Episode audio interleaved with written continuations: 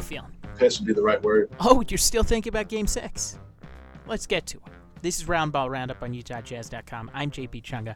Donovan Mitchell, after Game Six, here's what he had to say. We're just pissed off because that was a winnable game. Um, no one's down at all. We got one more game. You know, if we're down now, then we've already lost Game Seven. I don't think anybody's down. I think pissed would be the right word because there were things we can do um, to win this win this game. Um, we're motivated for the next game. You know, no one said it's going to be easy. You know, at the end of the day, they came back from three run credit to them, but no one's no one's down. Um, we're ready to go. If we went to play Game Seven right now, I think all of us be ready. To, so um, it's locked and ready to go. I understand if that's the way you're feeling. 3 1 up, now it's 3 3, heading into a game seven, decisive game seven, a do or die, a survive in advance. The Nuggets have done my favorite word in the English language. They've staved. Have you realized? We don't use stave during any point of the year, only around NBA playoff time, and only when it comes to teams staving off elimination. I understand. You have to be upset. It's 3 1. If you don't have the eight second violation, maybe it's a 4 0, maybe it's a sweep, and you've been waiting for the Clippers the entire time. But that didn't happen. What we've seen, in fact, has been insane level of play from two guys. And what we've seen has been the Jazz course correct, play better than Denver for the middle portion of this series, and then Denver makes its own adjustment and puts it in their favor. And now we're at a game seven where it's all going to be decided in a one game sample size. Look, where this series changed was in game five when Mike Malone decided to take out Michael Porter Jr. and adjust his starting lineup. When he's taking guys out, it gave that team more playmaking and it allowed Jamal Murray to flourish. Now, understand, a lot of the credit goes to Jamal. That guy is making super tough shots, not moderately tough shots. Not, uh, I don't know, these are pretty wide open shots. Are we really going to give him all the credit? No, no, no. These are guarded shots, a majority of them. Some of them are defensive lapses. These are two really high functioning offenses. Top two offenses that I think are playing right now.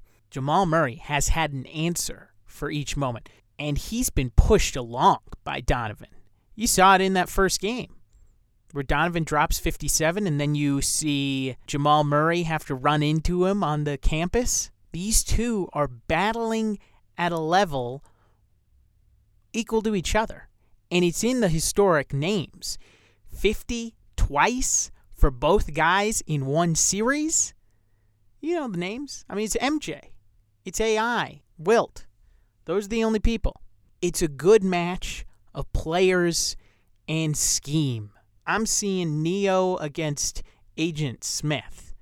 Who's Neo? Well, we'll have to find out on Tuesday. Who's the chosen one? One's going to end up being on the outs, and another one will continue in advance, and then they'll have to do it again because the Clippers are the ones that loom. Paul George and Kawhi Leonard. But towards the level that they're playing, Jamal Murray has scored 142 points over three games. 142. How many for Donovan? Oh, just 125. Just 125. You understand that is still a crazy level? And both of them are doing it on an insane efficiency. Like Jamal Murray in his game five, he drops 42 just on 26 shots. He had two 9 0 runs just by himself. And then he bettered himself in game six, did it on 24 shots. They're shooting 50% from the field, 55% from three, and 90% from the line.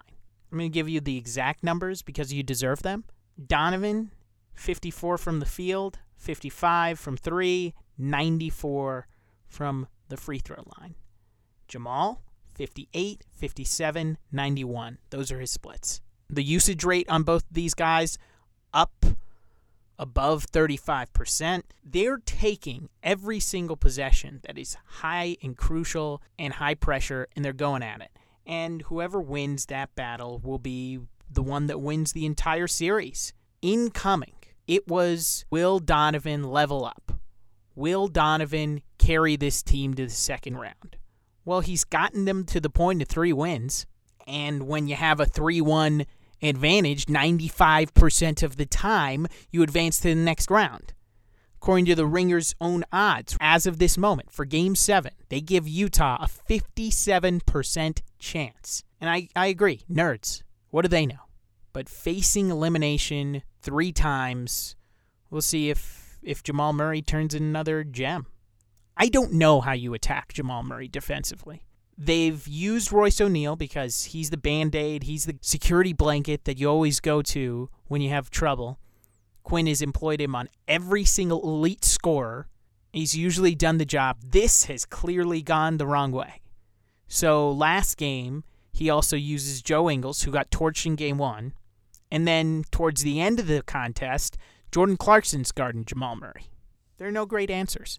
So maybe you have to trap, and then you get into a situation where, okay, the ball goes to Nikola Jokic, and now Jokic is creating the best passing big that could be dangerous. Ultimately, you're going to have to find a way to get the ball of Jamal Murray's hands and make it a game where it's decided by Jerami Grant or Torrey Craig, something like that. They have to change their defensive scheme or adjust something. You have to give him different looks. We asked Coach Karl, George Karl was on the podcast. Listen back to that interview. I think some of those points still apply. We asked George Karl how do you defend Donovan when he's going crazy, scoring 57 in game one? What do you do? Well, you have to divvy up and send different looks at a guy that's in his zone. He can't be comfortable. He can't know exactly what you're doing every single time down the floor.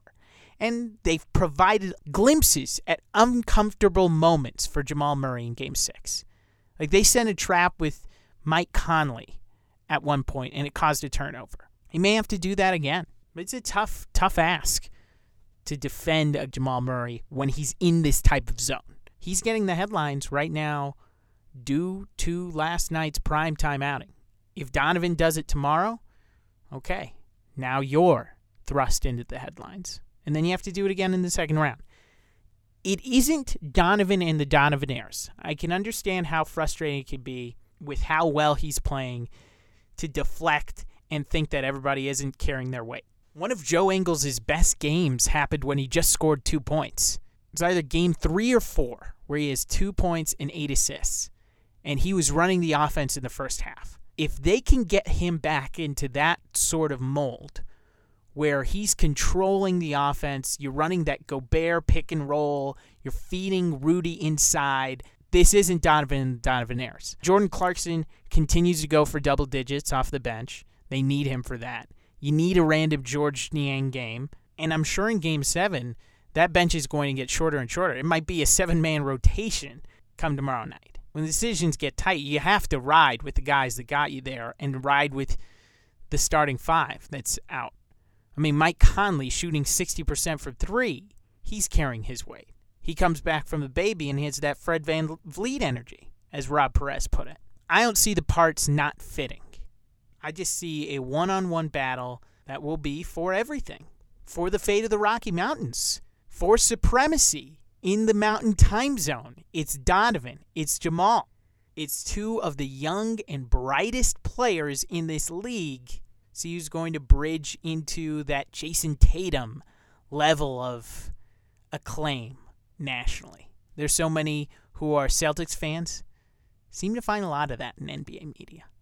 Well, if one of these players jumps into that, breaks through the Celtic wall, that could be a possibility when you're playing on ABC. No AT&T Sportsnet broadcast tomorrow. Only place you'll be able to find the game is on ABC. 6:30 Mountain Time. We'll be back with the reaction to a decisive Game 7 and continue throughout the playoffs here on Roundball Roundup. You know the drill now. Five stars, nice reviews. That's what I ask of you. Let others know that you're listening to the podcast. Help your friends. Let them listen. This has been Roundball Roundup on UtahJazz.com. I'm JP Chunga. Until next time, bye for now. Thank you.